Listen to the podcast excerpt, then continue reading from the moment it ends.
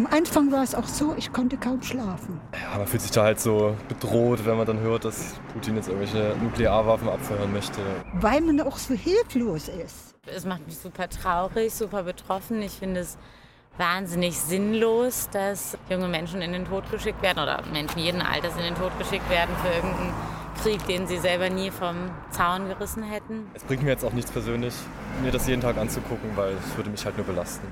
Spricht man mit den Leuten auf der Straße, so wie wir das hier getan haben, spürt man Ungewissheit, Sorgen, auch Angst. Denn die Live-Ticker stehen nicht mehr still. Praktisch minütlich gibt es neue Meldungen zum Krieg in der Ukraine. Immer mehr Menschen in Deutschland geht das an die psychische Gesundheit. Wie also klarkommen mit dem Krieg in Europa? Mein Name ist Johannes Schmidt. Hi. Zurück zum Thema.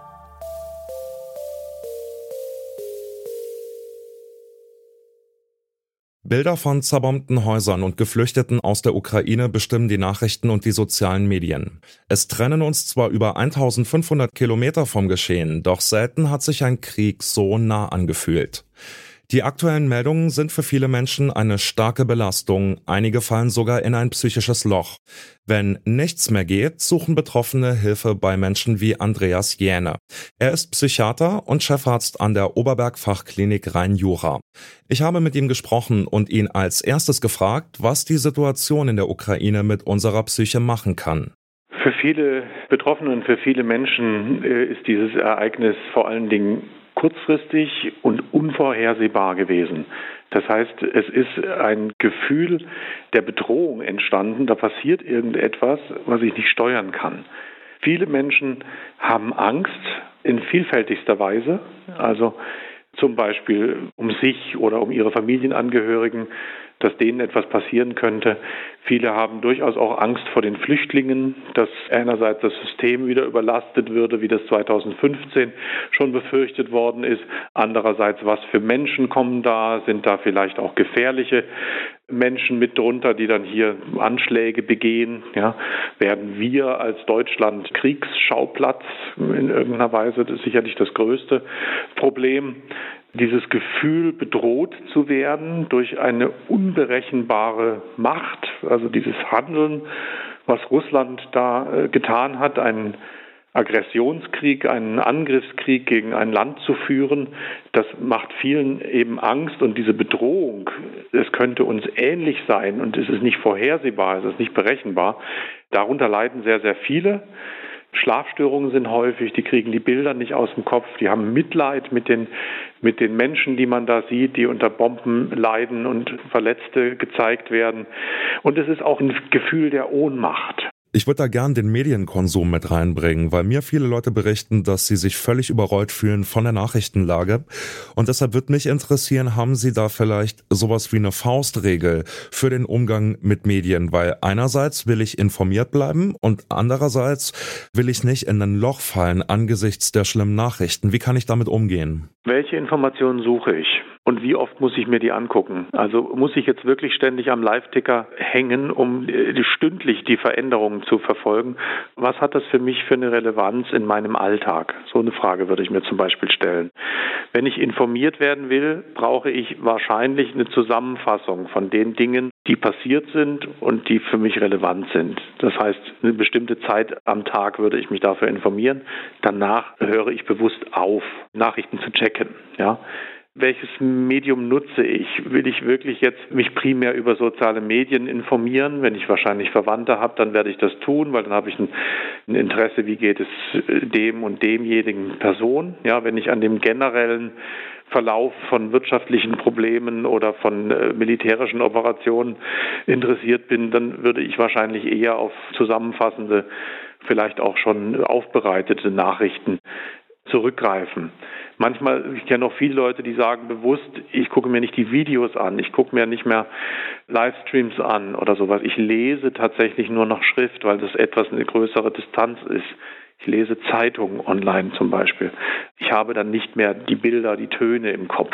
Ja, also ich würde mir immer überlegen, was ist mein Ziel damit? Ja, muss ich wie ein Aktienkurs wirklich jede Minute quasi verfolgen, was da passiert? Wenn ich bestimmte Aufgaben habe, wahrscheinlich schon. Ja, das sowas machen sicher die Menschen, die dort in der Ukraine militärisch tätig sind, ja. Ne? Aber ich jetzt als jemand, der in Deutschland wahrscheinlich einen anderen Job hat, der braucht das wahrscheinlich nicht. Ich will informiert werden, okay. Dafür brauche ich aber nur bestimmte Informationen. Wie viel und welches Medium würde ich mir überlegen? Und vor allen Dingen dann konsequent zu bleiben, wenn ich die Information habe, gucke ich nicht mehr drauf. Dann mache ich zu.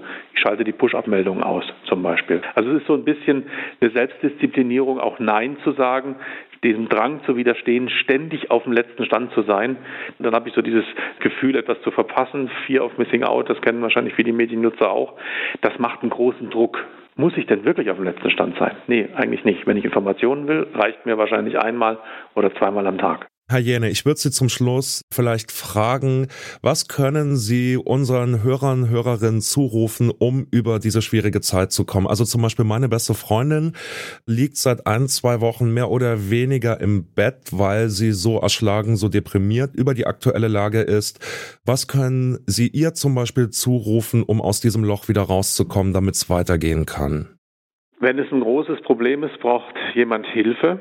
Also bitte wenden Sie sich an sowas wie die Telefonseelsorge, Telefonberatungsstellen und auch unser Angebot auf der Homepage. Wenn es so massiv ist, dass Sie nur noch auf dem Sofa liegen, dann ist es schon wichtig, da Hilfe zu holen. Wenn, es, äh, wenn Sie nicht allein da rauskommen, zögern Sie da nicht. Auch der Hausarzt hilft dabei, auch andere Familienberatungsstellen. Viele haben solche Sprechstunden eingerichtet. Ein anderes Prinzip, werdet aktiv tut etwas Menschen. In dem Moment, wo ich etwas unternehmen kann, mich irgendwo engagieren, Gelder sammeln, äh, bei der Feuerwehr Hilfsgüter zusammenzustellen, die dann irgendwie nach der Ukraine gefahren werden.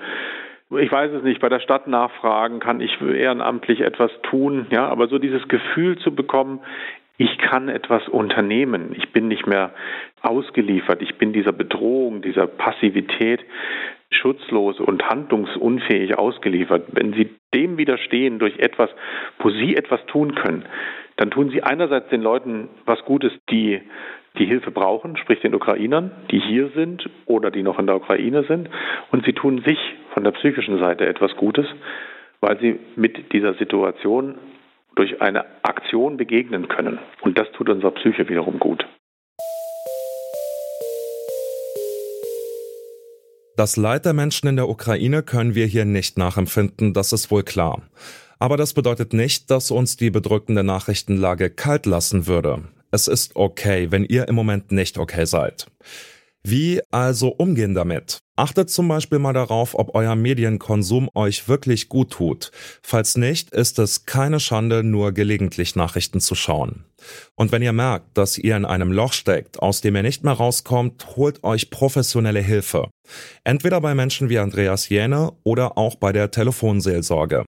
Einige Infos haben wir euch in den Online-Artikel auf Detektor FM gepackt oder ihr geht direkt auf telefonseelsorge.de.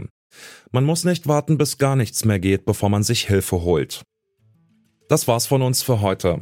An der Folge mitgearbeitet hat Hanna Kröger, produziert hat sie Benjamin Sadani und Chef vom Dienst war Toni Mese. Mein Name ist Johannes Schmidt, ich sag zum Abschied, seid lieb zueinander. Zurück zum Thema vom Podcast Radio Detektor FM.